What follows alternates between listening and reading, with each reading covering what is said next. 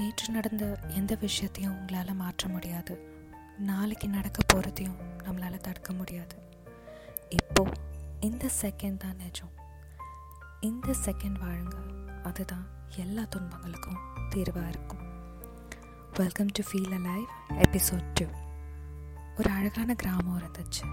சின்ன ஆற்றுங்கிற அங்கே பெருசாக ரெண்டு மரம் இருந்துச்சு ஒரு நாள் அந்த பக்கமாக ஒரு சிட்டுக்குருவி வந்துச்சு.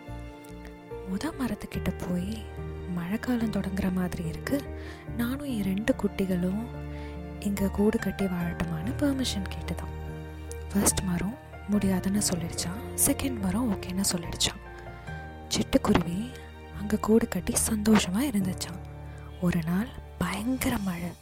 ஆறு முழுசும் வெள்ளம். அந்த முதல் மரத்தை வெள்ளம் அடைச்சிட்டு போச்சான் அந்த நேரம் தண்ணீரில் இருக்க மரத்தை பார்த்து அந்த குருவி சிரிச்சுக்கிட்டே சொல்லிச்சான் எனக்கும் என் குட்டிகளுக்கும் கூடு கட்ட இடம் இல்லைன்னு சொன்னல இப்போ உன்னோட நிலமையை பார்த்தியா? அப்படின்னு கேட்டுச்சான். அதுக்கு அந்த மரம் பதில் சொல்லிச்சான் எப்படியும் இந்த மழைக்கு நான் தாங்க மாட்டேன். நான் ரொம்ப வலுவிழந்துட்டேன்னு எனக்கே தெரியும். தண்ணீரில் அடிச்சிட்டு போயிடுவேனும் எனக்கு தெரியும். நீயும் உன் குழந்தைகளும் நல்ல வாழ்க்கை வாழணும்னு தான் நான் இடம் இல்லைன்னு சொன்னேன்.